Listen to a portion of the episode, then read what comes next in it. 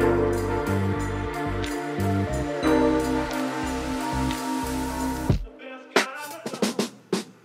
...26 Eylül Salı sabahından herkese merhabalar, günaydın. Ben Yakup. Haftanın ikinci gününde mikrofonun başındayım. Gündemi ilişkin detayları gürültüden uzak bir şekilde sizlerle paylaşmaya çalışacağım. Hep söylediğim gibi umuyorum sesim size neşenizin ve sağlığınızın yerinde olduğu bir zamanda ulaşıyordur. Hepiniz için güzel bir gün olmasını diliyorum.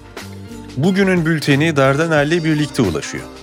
Omega-3 yağ asitleri ve protein bakımından zengin içeriğiyle sağlıklı beslenme rutininin olmazsa olmazlarından ton balığı 1984 yılından bu yana sofralarımızda Dardanel'le yer alıyor. Cıva ve ağır metal içermeyen Dardanel ton ürünleriyle ilgili ayrıntılar bültende sizleri bekliyor.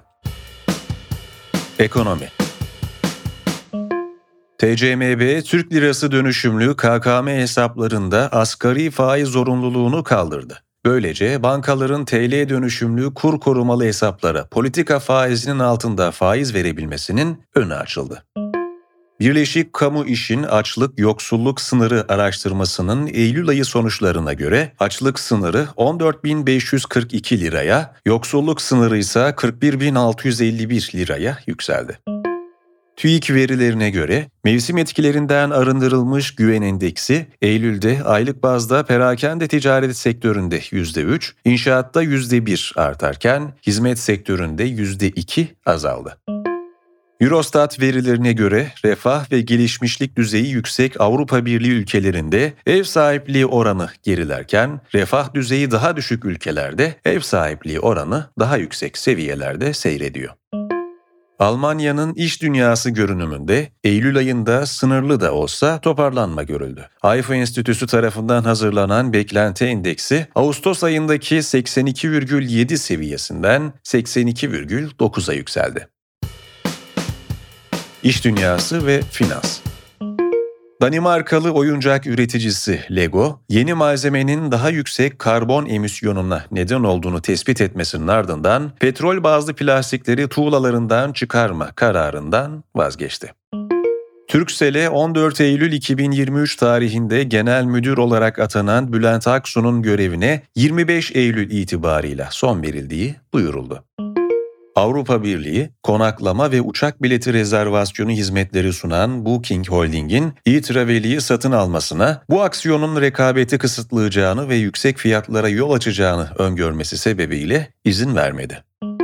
Avrupa Birliği Ticaret Komiseri Valdis Dombrovskis, Çin ziyareti esnasında AB'nin Çin'e karşı çıkarlarını korumada ve adil rekabetin tesis edilmesinde daha iddialı olacağını belirtti. Eski Çin İstatistik Bürosu Başkan Yardımcısı He Kang, ülkenin 1,4 milyarlık nüfusunun tamamının dahi ülkedeki boş daireleri dolduramayacağını belirtti. Politika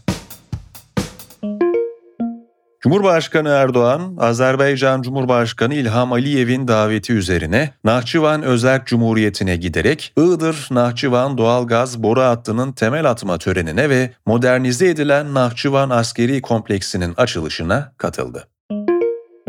Fransa Cumhurbaşkanı Macron, ülkesinin Nijer'de bulunan 1500 personellik askeri varlığına son vereceğini ve büyükelçisini ülkeden çekeceğini duyurdu. Yunanistan, Brüksel ve Ankara arasında 2016 yılında imzalanan ve göçmenlerin Avrupa'ya gelişini engellemeyi amaçlayan anlaşmanın yenilenmesini istediğini duyurdu. Yunan Göç Bakanı Dimitris Kairidis, bu bir Avrupa-Türkiye sorunudur diye konuştu. Devlet Bahçeli, MHP'nin vefanın ve siyasi ahlakın bir gereği olarak Süleyman Soylu'nun arkasında olduğunu açıkladı. Eski İçişleri Bakanı Soylu'yu yasa dışı ilişki ağlarında gösterme çabalarını eleştiren Bahçeli, Soylu hakkındaki iddiaları mesnetsiz olarak nitelendirdi. Teknoloji ve girişim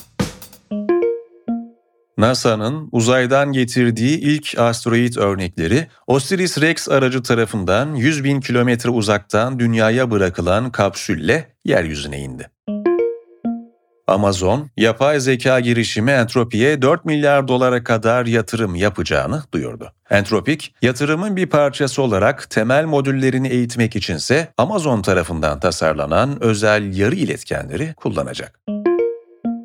Finans sektörü özelinde çözümler geliştiren yerli girişim Enkura, ilk yatırım turunu 2,9 milyon dolar yatırımla tamamladı. Girişim, yapay zeka temelli finansal yazılım çözümlerini Avrupa ve Körfez ülkelerinde açacak. Temmuz sonunda resmi olarak Twitter adını bırakmasından bu yana App Store sıralamalarında düşüş yaşayan X, App Store'da uygulama isminin yanında yer alan Blaze Your Glory sloganını formerly Twitter yani eski adıyla Twitter olarak değiştirdi. Elon Musk'ın sahibi olduğu elektrikli araç üreticisi Tesla tarafından geliştirilen insansı robot Optimus'un yeni bir videosu yayınlandı. Videoya göre henüz gelişim aşamasında olan robot artık nesneleri kavrayarak insan benzeri bir hızda sıralayabiliyor, düşen nesneleri düzeltebiliyor, tek ayak üzerinde durabiliyor ve hatta kimi meditasyon ve yoga hareketlerini yapabiliyor. Kısa kısa Gelir İdaresi Başkanlığı verilerine göre ek motorlu taşıtlar vergisinin ilk taksit ödemelerinde 13,2 milyar lira olarak hedeflenen tahsilatın %87'si gerçekleşti. Anayasa Mahkemesi, ek MTV düzenlemesinin iptali ve yürürlüğünün durdurulması istemiyle yapılan başvuruyu 28 Eylül Perşembe günü esastan görüşerek karara bağlayacak. Türkiye, 183 bin hekimle kişi başına düşen doktor sayısında Avrupa'da sonuncu oldu. Birinci sırada 377 bin hekimle Almanya yer alıyor. Avrupa Birliği İstatistik Ofisi Eurostat'ın açıkladığı güncel veriler 2021 yılına ait olduğundan Türkiye'den Almanya'ya son 2 yılda göç eden sağlık personeline ilişkin rakamlarsa hesaba katılmıyor. Sicilyalı mafya babası Matteo Messina Denaro, kolon kanseri tedavisi gördüğü hastanede 61 yaşında öldü. İlk cinayetini 18 yaşında işleyen ve öldürdüklerimle bir mezarlık doldurabilirim diyen Denaro 30 yıl kaçak yaşamıştı. Denaro'nun kendisi gibi suç örgütü lideri olan babası da 87 yaşında hapishanede ölmüştü. Çöken barajlar nedeniyle meydana gelen sellerde binlerce kişinin yaşamını yitirdiği Libya'da Derna Belediye Başkanı da dahil olmak üzere sorumluluğu bulunduğu iddia edilen 8 kişinin tutuklandığı duyuruldu. Geçtiğimiz hafta evi göstericiler tarafından ateşe verilen belediye başkanı ile birlikte belediye meclisinin tamamı da görevden alınmıştı. Günün hikayesi yapay zeka çağında insani gazetecilik başlığıyla geliyor.